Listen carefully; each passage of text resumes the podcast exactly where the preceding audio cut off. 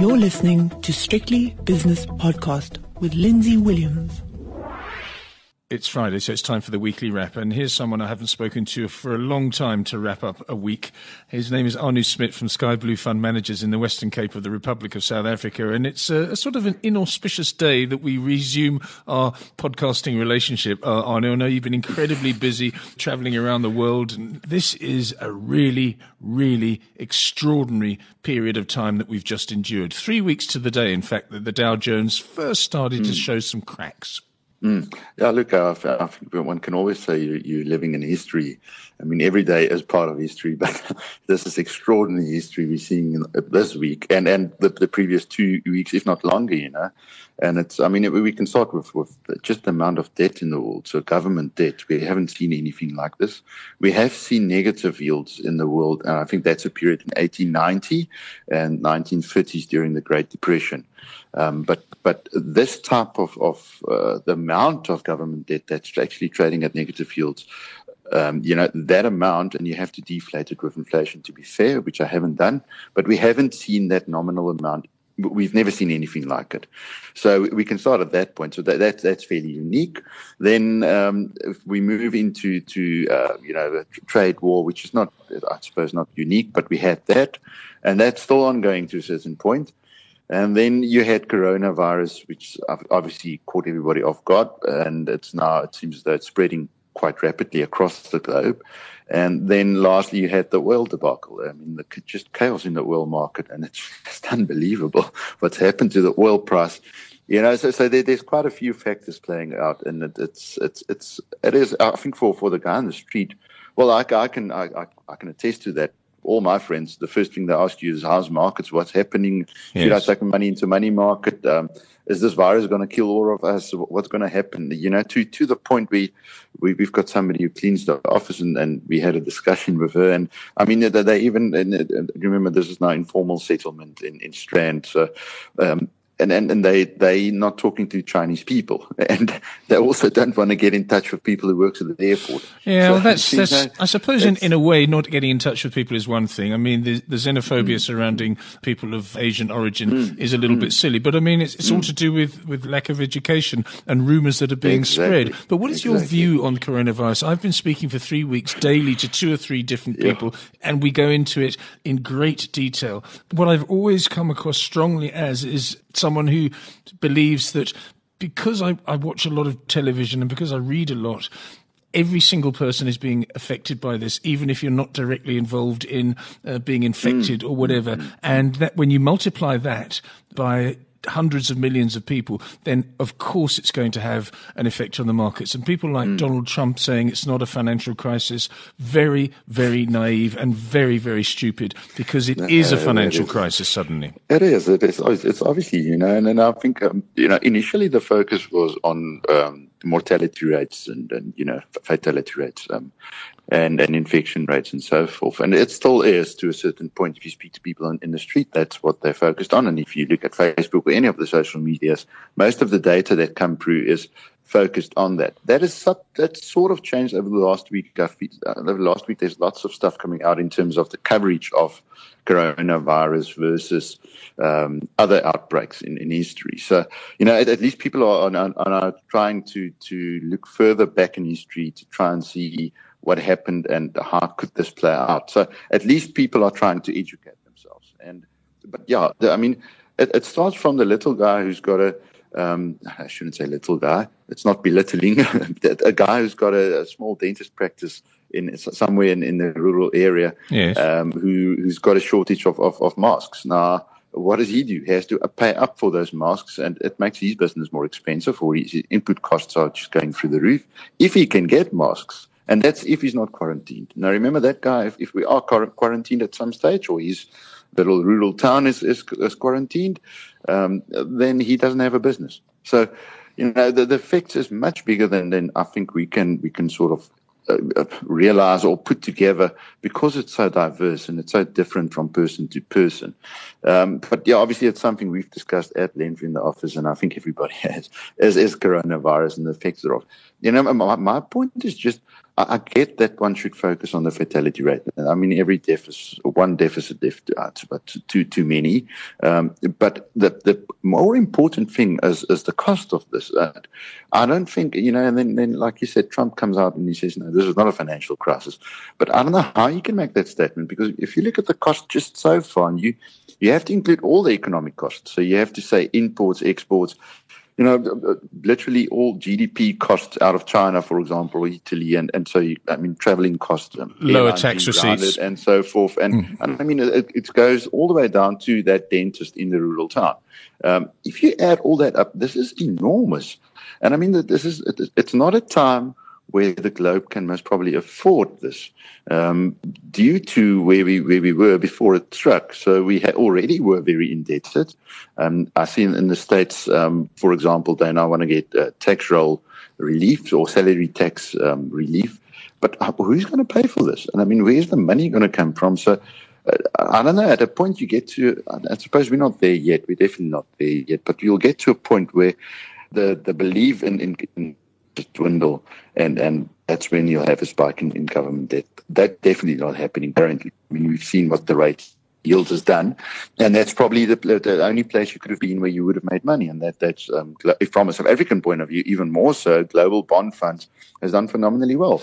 Um, so I, I think there's a message in that. There's always an opportunity in the market, so one should never forget that. And we'll get through some of the numbers later on, but I mean, there was a couple of, well, not a couple, quite a few companies who reported this week. And I, I got to tell you, I mean, not all of them are making um, uh, losses. So they still. No, but it's only, profits. But these are December year end companies. I mean, mm, yeah, we, yeah that, that, that, that is true. One needs to take We need to take this into account, because the, the real impact mm. of the coronavirus and its knock on effects, financial and economic and fiscal and monetary, have only started to be felt during the month of, of, of February. We're now March the thirteenth, Friday the thirteenth. Mm. Mm-hmm. Halfway through that, my contention this whole week has been the following. Yes, uh, people are saying, well, now we're down twenty-five, twenty-six percent um, across the U S indices, uh, so we're in a bear market. But that's enough now. Now we'll start to recover. We will mm-hmm. recover because of the natural ebb and flow of markets. Mm-hmm. But, yeah, and this is where I want your opinion, there will be trading updates, voluntary trading updates from companies on the J S E Securities Exchange. There will be profit mm-hmm. warnings from companies overseas on the F T S E and on the New York Stock Exchange, and there will be disastrously bad economic data points from every mm. country, whether it be G D P, mm. P M I, whether it be China, the United States, uh, Great Britain, Eurozone, uh, Germany, whatever. That will be the next wave, which takes us into recession mm. stroke depression. Yeah, look, I'll, I'll give you two numbers which came out of Japan. Japan uh, machine tool orders down thirty-five percent and thirty percent um, two months, you know, after each other. So the latest number, I think, is fifty, and the previous number was thirty-five, or the other way around. That doesn't really make a difference. No. But, I mean, those types of numbers are going to come out more more often. Um, we've seen, the, I think it was seventy-nine percent drop in motor vehicle sales in China. And that's where I'm getting back to the point is, the economic cost of this is, is enormous. And if you do have time and you're listening to this, and do yourself a in two thousand eighteen, the World Health Organization put out a report in terms of the cost, economic costs of, of outbreaks over time, and how the cost has just exponentially grown up until two thousand eighteen. Now, remember, this is this is long before coronavirus. So they didn't do this with coronavirus in, in, in, in their mindset. It was just a report from them saying yes. that, look, if we have an outbreak, it will be chaotic because the economic cost to contain it is just going to be, you know, out of this world. We, we nothing like we, we haven't seen anything like this in terms of the cost. They're not talking about fertility rates. They're not talking about inflation rates. That report solely focuses on cost, and that's exactly what we are talking about now. So, look, economic numbers coming out in the, in the next couple of months are going to be atrocious. We, you can expect that. Uh, the E U, as uh, uh, the G D P numbers came out of the E U, which was zero point one and zero point three percent already. So, I mean, it's not as though they're starting with, with four percent economic growth. We're already at, at zero almost, so, and you're going to see a drop in that. So we're in for a recession. If, if, if you don't if, if you don't admit recession, I don't know what numbers you're looking at, but we, we will see a recession. Um, and it, it's got to be a global recession, if you ask me. Yes. Um, we'll have two quarters at least of, of well, I shouldn't say at least, but we'll, at least one quarter of negative growth, um, if not two quarters following one another. Um, it, I mean, if, if you look at the U K manufacturing, zero point two percent up. That's the latest number. Industrial production, um, that was down. Uh, U S C P I is already month on month sitting at zero point two and zero point one, so there is no inflation. I mean, that that's from, that's probably the next topic we can we can speak about is uh, whether we'll see the inflation. Um, you know, given these numbers and and given the, the economic backdrop, it's hard to see where inflation is going to come from um, because uh, everything is pointing towards deflation instead of inflation. Um, so yeah, look, it's it's it's it, I, I would look it's it's a different time. It's it's obviously I think there was a I read something in the week where the guy said we're in a different there's different factors at play, but there is some um, some similarities with with other parts in history. And again, I would like to point you to eighteen ninety and go and read about eighteen ninety. And I know this is a very broad, you know, what happened comparison. In eighteen ninety? So I do remember eighteen nineteen was the Industrial uh, Revolution, well, the first, first one, yes. um, transportation and all of that started happening. And we had a severe, they call it that, they called it the Great Deflation. And bonds were actually negative in that period. Um, you didn't have as much and as complicated bonds as we have today, but the bonds were negative. That didn't stop some of the parts of the economy actually doing very well. So, uh, for example, we're seeing the same thing now. Um, real estate, so private real estate house prices skyrocketed because people were giving away mortgages. So uh, debt was just so so cheap that um, everybody wanted to to to get a mortgage and buy a house, and that obviously pushed up house prices. So there was inflation, but inflation in different parts of the economy. It's exactly the same we've seen up until now. I mean, we've had all this quantitative easing and, and liquidity and easy money, yet we haven't seen inflation. But that's because that inflation was in asset prices. So it, it's it's not to say it's all fall down. You know, you'll still see, still see assets, some assets doing very well, um, but we could be in for a, for a, for a period of deflation. I mean, we, we should never remember that's not something me and you, uh, you may no, definitely not you as well. No, I don't think anybody alive actually has has, has seen a long period of deflation. We've seen little blips of it, and mm-hmm. but so we really don't understand what deflation is. Um, so if, if we see that, that's a, that that's a game changer. You know, it's it's something completely different to what we used to. We used to, um, if you compile a portfolio for a client as a, as a financial advisor, you do a plan.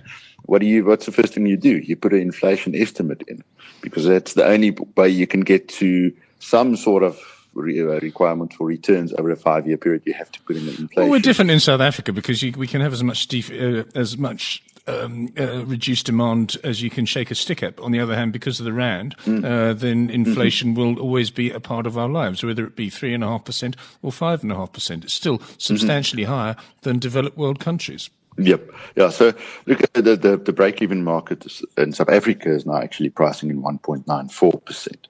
Um, I think it was yesterday. I haven't checked today. Um, I can check whilst we're chatting. Um, That's quite yeah, low. So, so, so, so, so uh, break-even inflation, even in South Africa, is, is, is low. I mean, so, you know, don't, don't, you know, I always want to say, yeah, don't be surprised if we do have a little bit of deflation or negative inflation in South Africa for a short period of time. But it all depends how bad this really gets, because the oil price doesn't seem as though that's picking up. So you're not going to have an inflationary pressure from that. Uh, coronavirus, although China, it seems it's uh, you know, plateaued out, but the other parts of the world only started. And if you look at fertility rates, uh, Italy is by far worse than China, and there's demographic reasons for that. Yes. Um, but, you know, so... The thing with the, the, with the coronavirus is it's too complex to just look at one country or one set of data. You would have to look at demographics. You would have to look at uh, infrastructure in terms of medical care, you know, all that type of stuff for separate countries. And then you can maybe get to an analysis where you can say, okay, this should be the fatality uh, rate um, of, of, of the virus. But I think we've gone beyond complex. the f- fatality rate analyses, actually. I think what we've got now mm. is, is, is panic. And it's... It, certain countries are following the Italy lead. Belgium this morning, uh, Norway has done the same thing. Norway is mm. now uh, barring international travel into into its country, across its borders, uh, unless it's absolutely essential. Uh, Germany, as I've said earlier on, uh, is rumoured to be next, and, and then we're in trouble. Spain will probably be next. I think they've got fifteen hundred cases, so it's not that serious, but um, I, I think they'll be next as well. France has closed down schools and colleges and mm. banned gatherings. They may go the whole hog. So the, the, the top economies in the Eurozone will do it. The United States of America won't do it, of course, because Mister Trump is a denialist, um, but he may have some advisors that put pressure on him, and the electorate may put pressure on him as well. I want to look back at the week, and this um, not too much about the coronavirus, because uh, we we understand uh, what it means. We just uh, don't know how it's going to unfold yet, although every hour we get an inkling of how it's going to unfold. I want to talk about the two stories that uh, the three stories in South Africa that have really caught my eye. Okay, the banks banks reporting, and also the statement from the C E O of FirstRand, which I thought was so refreshingly honest. And actually rather sobering. Yeah, sobering. That's, yeah, that's the first yeah, thing. Uh, the second thing is is, is Sasol, which I think is one of the more dramatic stories I've ever seen from a J S E-listed company of its stature and its size. Mm. And the third thing is what's happening mm. with platinum group metals, with the force majeure from Anglo-American Platinum, combined with the coronavirus and the market demise. So those three. But the banks... Very, very interesting indeed, because this is obviously retrospective to the end of last year. I would have thought that the banks in their next reporting season, which is uh, coming up, well, for the end of June, maybe a completely different story. But uh, the C E O of FirstRand, what did you think of what he said? Well, look, I think it was a very honest um, opinion on what's happening in South Africa. And, uh, I mean, it, it, the economy is, is in dire states, uh, you know, and the consumer is really struggling. And, and uh, the Reserve Bank, for, for their reasons, and I think proven rightly over the shorter period, although, you know, you can have this discussion over and over again, but, but clearly, you know, keeping keeping rates high isn't really helping if if you're in a small open economy, because the rand just sells off regardless of where rates are. But yeah, I mean, one one can say that one one could, the counter argument to that statement is that it, it would have been much worse. It did mean that they have to at the high real yields to start off with. Mm. But uh, let, let's just take a step back with regards to banks. So if you look at the Finney, which is the biggest, what's it, biggest ten um, financial companies, so those include the large banks and some of the insurers. So, and you just take the earnings yield on those. Now, this is a historic earnings yield, and this is the discussion we, we're getting to. Um, but on a historic earnings yield, and you just subtract the cash yield from that, we are now back to levels we've seen in two thousand eight, two thousand nine. Can definitely get worse, um, definitely get worse. So we're not, we're not. I wouldn't say we're at the worst point we've seen. Well, we're not at the worst point we've seen, but we're very close to that. Now, um, if, if you look at twelve-month uh, returns subsequent to similar points in terms of data now, or valuation points, um, it, it actually it, it tells a very good story. But now, you know, so so this is now based on from nineteen ninety-five up until now. So you include all those difficult time periods, two thousand when the rand sold off, two thousand eight, two thousand nine when this financial uh, crisis was on the go, and then you've got obviously Zuma and his antics, um, and the what's it three, four finance ministers. So all of that is in this graph. Um, so you know, but, but but what's not in the graph obviously is coronavirus and the oil price debacle. So you know, I think we we're getting to a point where where. Banks are definitely pricing it a lot, a lot of, of, of, of you know, uh, bad. Um, so, but uh, are we at a turning point yet? I don't think so. If you look at the markets, um, just the momentum in the market is still very, very bearish. Um, so, if you look at the volume, for example, volume is up when the market sells down. Mm. Um, that so, so that tells you that the market's not really Uh, buying this value thing yet. Um, but, you know, those are the types of things I would look at. So we know as a starting point that banks are definitely cheap. Um, but in comparison to history, banks are cheap. Um, but what you're going to need is, is you're going to need a bit of a momentum shift. So a bit of sentiment shift, rather put it that way.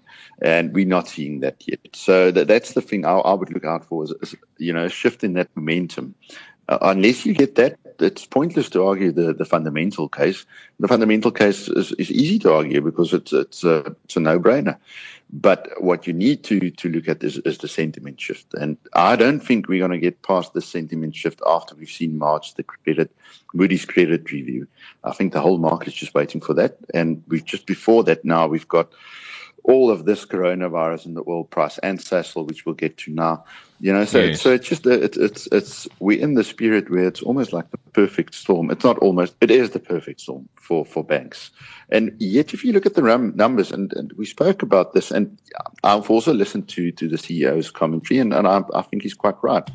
But yeah, let's just remind ourselves what he said. He he said in his commentary, and he was brutal. He said, more or less intimated in, I think, the conference call or the investor briefing afterwards, he said it's going to take five years for South Africa to recover. Mm. And also mm. in his commentary that uh, accompanied his results, he said that the speed of deterioration of the South African economy, I can't remember the exact phraseology, but he talked about not just the challenging times, which most people say it's been a challenging time. He was far more creative. He said the speed of deterioration of G D P and economic growth is, uh, he implied it was disturbing. And that to me was um, exactly what everyone should be saying. And then maybe people would wake up and do something about it.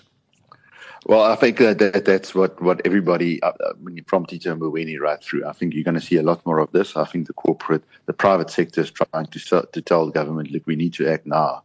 Um, and, and we can't only just talk, we now need action because otherwise this thing is going to the wall. And that's what Tito Mboweni said. So I think they're taking sort of advice from, from what he said in the budget, and he made it Uh, very realistic and also a brutal, uh, you know, summary of what's happening locally. And we've now had it from FirstRand. But I would, would like to point that, look, they're still making profits. So it's not losses. Yes, it's, it's you know, the growth in profits is, is minute, um, but they're still making profits. Uh, what I would watch on the banks is, is the non-performing loans. Now, those has, has actually gone up quite dramatically.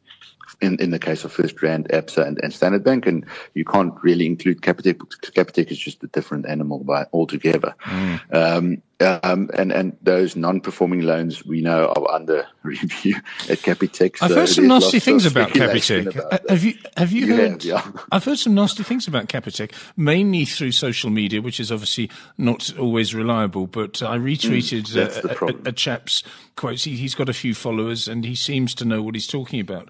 But it, it, Capitec is, is slightly disturbing to me. What do you think of it as we're on the banks?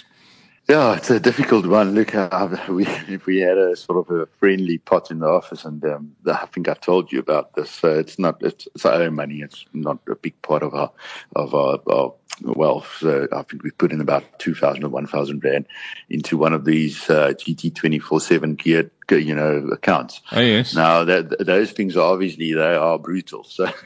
And, oh well, actually, that's an interesting point. There was a there was a comment from, from the guys who did it through, or an email that came through that they I think they increased margin requirements by one hundred percent mm. uh, during this week because of the volatility, um, which shows you how quickly your margin account can escalate. You know. Uh, but in any case, that's that's just as an aside. So yeah, we, we had a short on, on Capitec for quite a while, and, and at one point we just cut it and it just closed it down. Um, at well, we didn't make any any profit. We just lost all our money, to be honest. Yes. Yeah, so, Capitec, well, actually, you don't need to say you didn't make any profit. You just need to say you lost because the two go hand yeah. in hand. Yeah, well, and, and that's the problem with Capitec. You know, you can say what you want, but it it, it seems as though. Yeah, somehow they just managed to to to to um, prop it know, up. deliver the, the deliver the, the numbers, and yeah. I know quite a few people that actually work at Capitec, and I mean they it's, they're all very much into Capitec, and um, you know it's very hard to convince them otherwise. So. So I don't know. Maybe we know. Maybe they know something we don't know. I don't, I don't know. But you know, even Capitec's price is down substantially. Um, In, in this last sell-off, but not nearly as much as some of the other banks, and and yet it's trading still at a very demanding multiple. Um, so you know that if if then if there's numbers coming out that will be disappointing, you would see a knock on that share, and I, you know that that's the type of share I would stay away from for now. Um, the growth shares I would be very careful of. Like it, the same goes for a Clicks. Now Clicks very well could do they could do very well out of this whole coronavirus um, problem, them and Dis-Chem. Um, but just the multiple you're playing for it is, is, is astounding. And, you know, it's, a, it's asking quite a lot of, of the growth component to make up for the multiple you, you, you're paying. And in this uncertain times, I would rather than, in the case of Capitec versus the other banks, I would much rather than buy a FirstRand, which is the biggest player in South Africa. It's still producing profits. The mm-hmm. guy, the C E O himself, is, is very honest in terms of, of, of the challenges they face. So it's not as though he's trying to prop up numbers. Um, he's giving you the full facts. I would much rather put my money in towards that. And, I mean, it's trading at a six percent dividend yield, um, which is well, six, seven percent uh, dividend yield, which is very close to what you can be earning in cash. Um, so the, the actual question you need to ask yourself is, is, is South Africa going down completely? Um, because then you should be in cash. If you think we're not going down completely, and I'm in that camp, then um, I, I think it might be time to start nibbling in, on banks, you know, and Uh, but but it's gonna it, it it it definitely needs a momentum shift before we'll see any recovery. And I think we've had this discussion. It's not going to be a month. It's probably not going to be a week. It's going to be a longer period because you need a, a real shift in momentum. It's for, going to for be the market it's, it's going to be many many months on. Let's yeah. go on to so, our so, next. So, yeah, go on. So, so, so, wrap this up if you would. Sasol, we'll yeah we'll we'll go into Sasol from this now. Yes, we will. But, uh, it's it's it's it's worth. Worth remembering that South Africa, we've been, we started this whole, uh, you know, this whole chaotic situation being, uh, you know, fairly priced to cheap, depends on which stock you look at. Um, we're, as opposed to the U S. The U S, I mean, that, that we've, we've said it in previous shows over and over again, nobody wanted to listen that the U S market is very expensive. And now we're seeing the, the, the fallout from that. So South Africa started from a very different footing.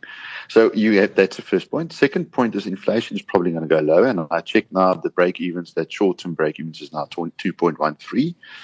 Um, and, and then we've got lots of scope to cut rates. The, the rest of the world doesn't have that. So, you know, those, those three things combined, if they were to come to the fore um, in a combination, it could play out quite well for banks, you know, for local banks. So, yeah, one was just going to be careful that you don't get too caught up in this. And I understand where you're coming from. But then if you go into Sasol, obviously that doesn't help. The okay, let's start the Sasol story. I understand what you're saying about the banks. And, yes, it's, they're not going to have a V-shaped recovery, but uh, it may be mm. worth accumulating if you're a long-term investor, which we all should be, of course. I want to look at Sasol. Now, I want you to sit down and have a look at these numbers, or rather have a listen to these numbers, please, Arno Smit. Uh, I uh, think I should lie down. No, no, I think actually just lie down. I don't know what you – I don't know what, what time it is. It's eleven thirty-five. You're probably cracking your first Castle Light or something now. So anyway, here we go. Ten years ago, the weekly high on Sasol was six hundred forty-five rand and ten cents on massive volume of four point six billion shares. Okay, five years ago the high was five hundred sixty-eight. Uh, sorry, two years ago the high was five hundred seventy-eight rand and sixty-eight cents on volume of around about um, nine hundred ninety million. So that was two years ago. One year ago the high was four eighty-seven forty-nine. Okay. Now that's, these are pretty big prices.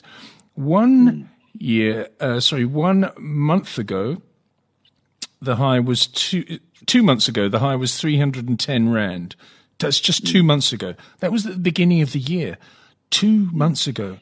The low yesterday was thirty rand and change. This morning it went to fifty rand. So in two days it goes up sixty-six percent. It's currently trading at, I don't know, but it's only at eight percent rather than thirty percent to thirty-five percent this morning. This is extraordinary. From six forty-five to thirty.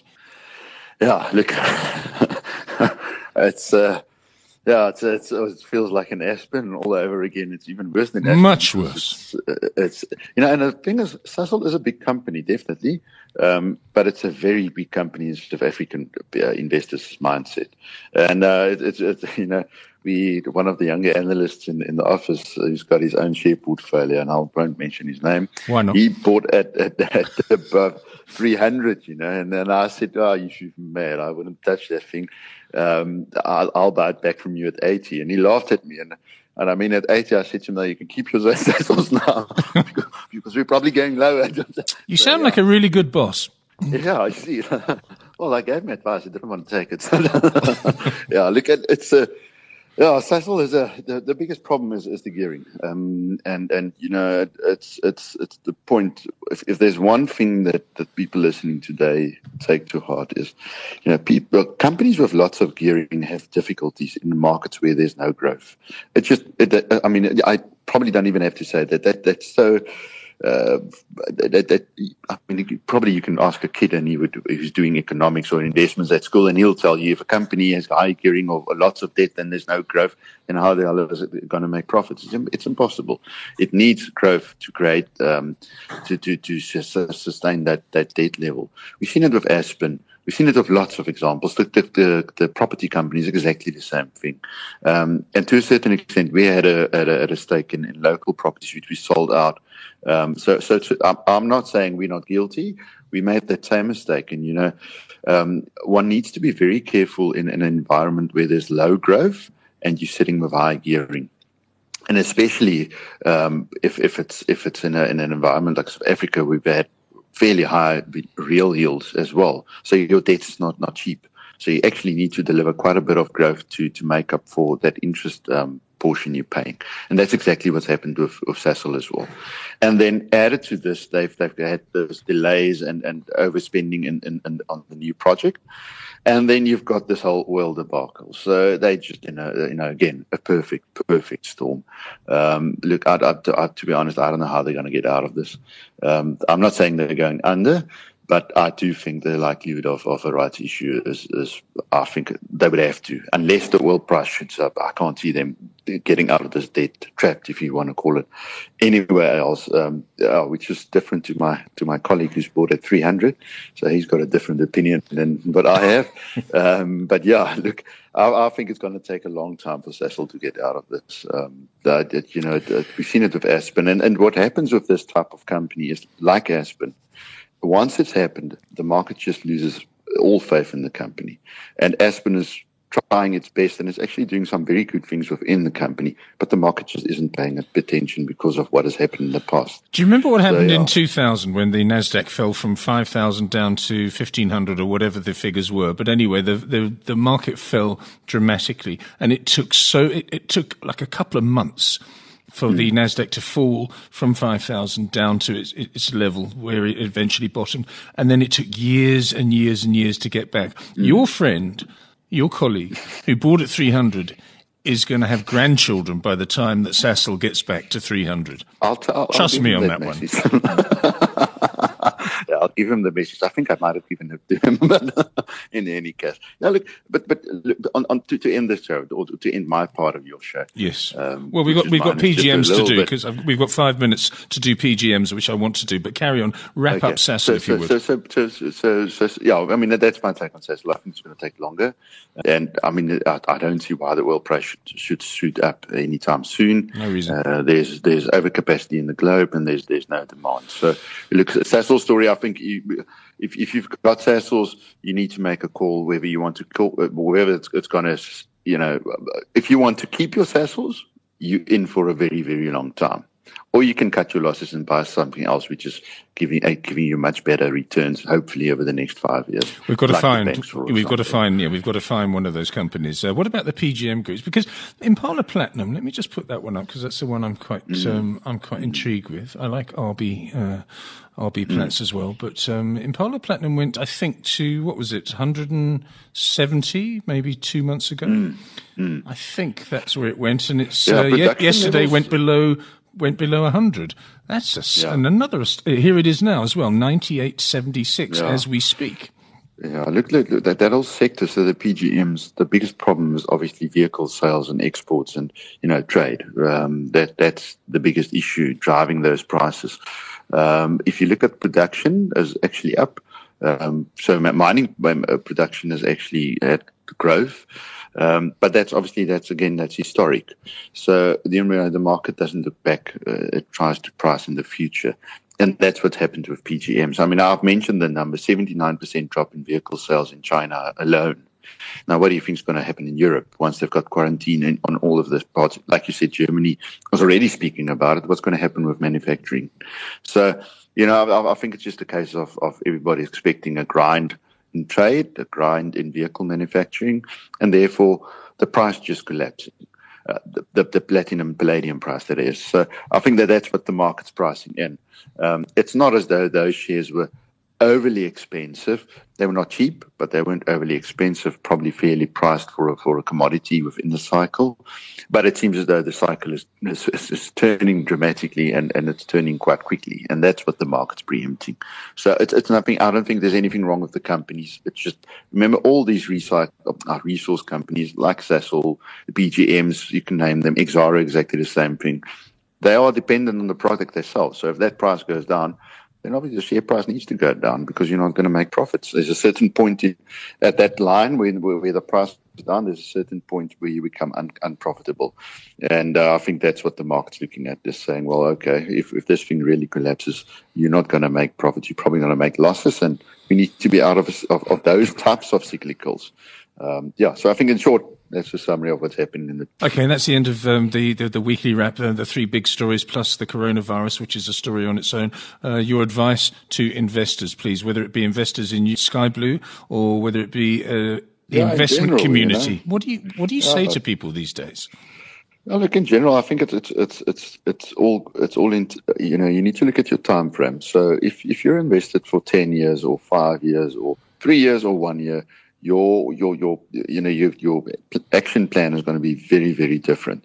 Um, so if it's one year, stay in cash. You're getting the real the yields that you've got in cash. If you're invested for three years and longer, then, you know, you need to have a, a diversified portfolio. So a, a global, like I've said, if you just had a diversified portfolio with some global bond exposure, that part of the portfolio actually would have done, done well. Um, so there's always opportunity. The local market, I think the big thing in the local markets is, is to watch sentiment and, and momentum. You know, we know the stuff is cheap. Uh, you can find lots of cheap uh, shares, but they might be cheap for a reason. And once we know that, um, then we'll we'll see a shift in sentiment. But as it is, as stands now, it's not today. You know, that sentiment's not is not turning today, and it's probably not going to be tomorrow. Well, it can't be tomorrow. Tomorrow's Saturday, but it's probably not going to be next week. Uh, it's going to take a while longer for, for sentiment to, to feed, or, you know, to return, and, and people to start believing in, in, in S A companies. And stuff like Sasol or a company like Sasol doesn't really help. So, yeah, we're probably in for, for a longer time period. So, if you want, if if you've got a long time period in terms of investments, you can start nibbling, I think, with some of the cheaper shares, like the banks, for example, or like the retailers even. But you need to know you're in it for the long term. You're not going to make money within the next couple of months. I mean, then you should be in cash. Um, but I mean, having said that, and we're not getting sidetracked again, but having said that, there's there's quite a few companies out um, that doesn't look that bad. So the banks was was, was fine, the, the results, but. Well, if, if you if you disre- not disregard, if you, if you read over what the C E O said of, of FirstRand, it's obviously tough times, but I mean, they still trend profits. And then we had Asol, which is bound to delist, it seems, and this price uh, sprang up by eighty percent. Uh, Rhodes has just signed a deal with Walmart. Um, that price, I think, went up fourteen percent or ten percent um, on, on that announcement.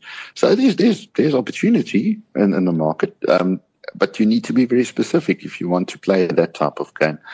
But when it comes to asset allocation, for now, I would have a very diversified portfolio, have some offshore exposure, have some equity exposure, in case you're wrong in terms of the sentiment shift, and it might be a V, but don't overextend yourself towards the V, because the V recovery is highly unlikely, I think.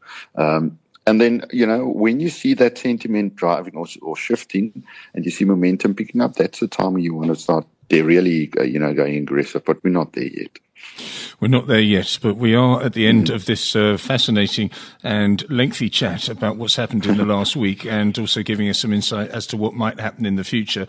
Uh, but I, I think the overriding sentiment is just be a little bit careful, a little bit cautious. Uh, the market may yes, be uh, yes. may be different to in previous crashes. In other words, information uh, comes quicker, but uh, don't think that the recovery is going to come quicker. Arno Smit from Sky Blue Fund Managers, thank you very much. That was the weekly wrap.